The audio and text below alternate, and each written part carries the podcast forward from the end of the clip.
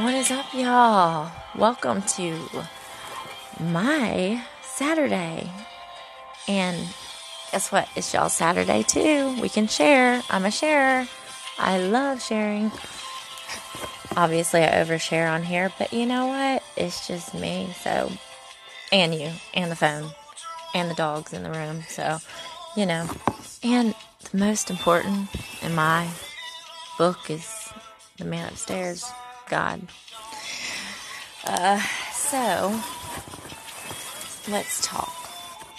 Let's talk about some stuff. And I hope you are listening. And I'd love for people to, you know, feel free to still message me and if there's anything that you want to talk about and I'll try to get to you when I can. But um we're all in this together. Um you know, today is now. Now is today. Uh, tomorrow is not promised. I promise you that. And the past is just, it's dead and gone. And uh, speaking of dead and gone, let me just start off with the dark storms. The darkest storm ever of my life. And that was the darkness down below. Um, thought I was done for forever. I was dying. Um, this past February, um, right after my house fire. Um, really, really awakening things. And uh, I'll tell you, you don't want to go. That storm never ends, and the torture is not good. And the, the foolery, the trickery that goes on with anything that's not right and and doesn't feel okay and you're hurting yourself or somebody else? That's that's the darkness. You know his name. And the demons his hers. There's a lot of them. Gotta fight them let's build our armor together because i know my armor is getting stronger and stronger every day even if my body feels weaker. You know? This is just a body. And people used to say that to me for a long time. And now, like, I really get it. Because I've, I've gone down to the depths of, of their hell.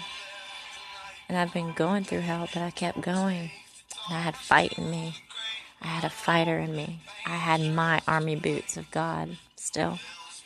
They didn't disappear even though I was barefoot, ran in the rain in the wintertime down at my isolated feeling neighborhood lost, but also ran from this fire because I was scared to go back. Not from the fire, but from what could have happened in the house. And thank God, thank God for leading me to right now, which is today. Um, but after that, I, I had a Jesus take the wheel moment when I was able to get back to that house, not a home, tried to make it a home. Didn't work out too well.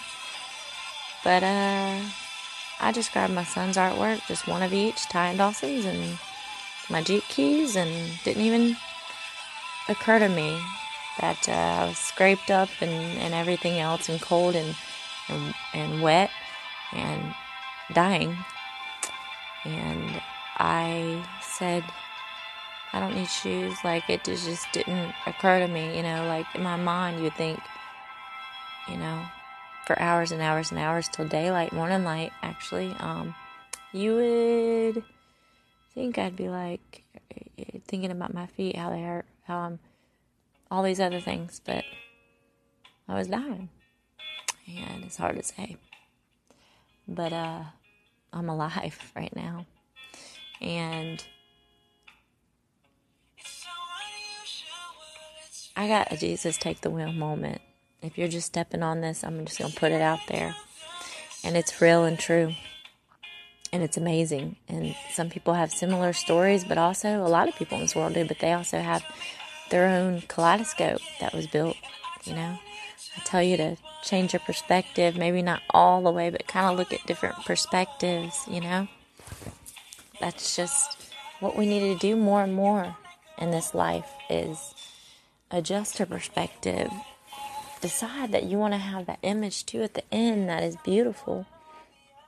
What do you visualize for your beginning, actually, of this end. That book that sheds so much light every day, but still has so much to give, never ending, infinitely. It's a giving book. And your heart and mind will collide once you sur- surrender, you know. There's a lot of kaleidoscope, scope, kaleidoscope, but eventually, if you end up, if you end up having faith in yourself, that's the most important thing. It's been hard for me. More than having faith in God. And and my faith was shaken.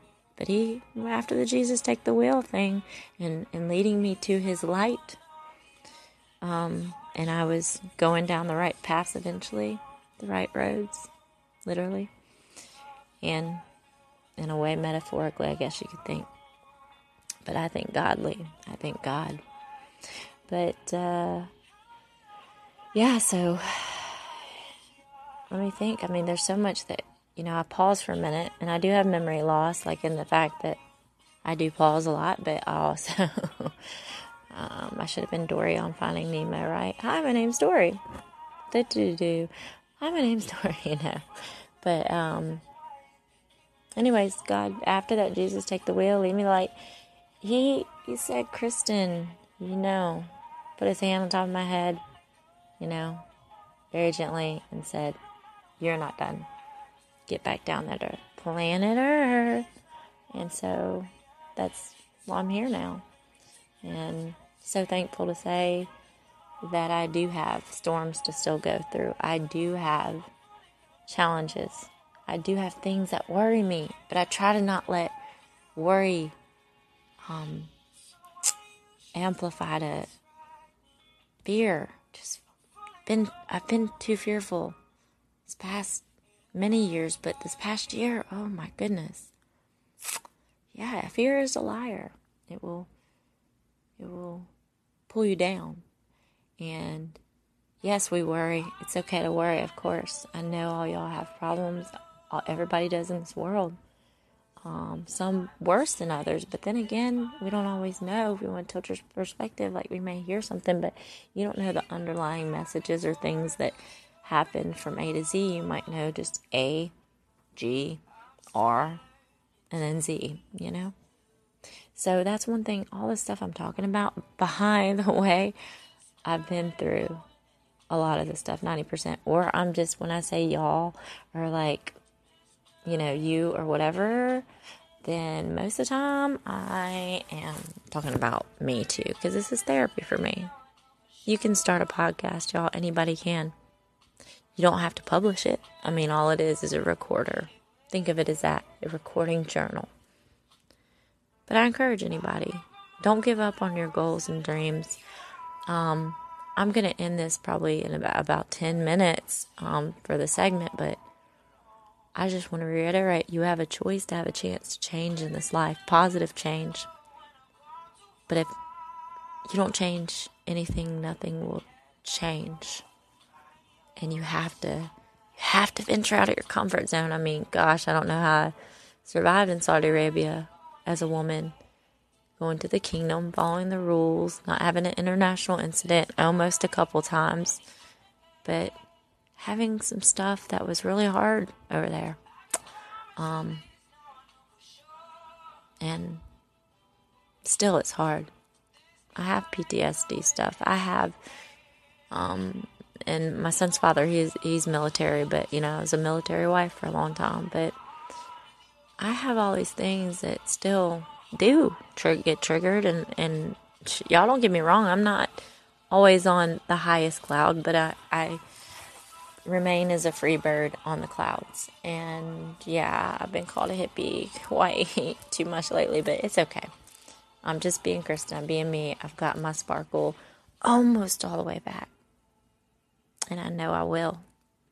And ultimately in my final destination, my final home up above, God willing, that's where the sparkle will be 100%.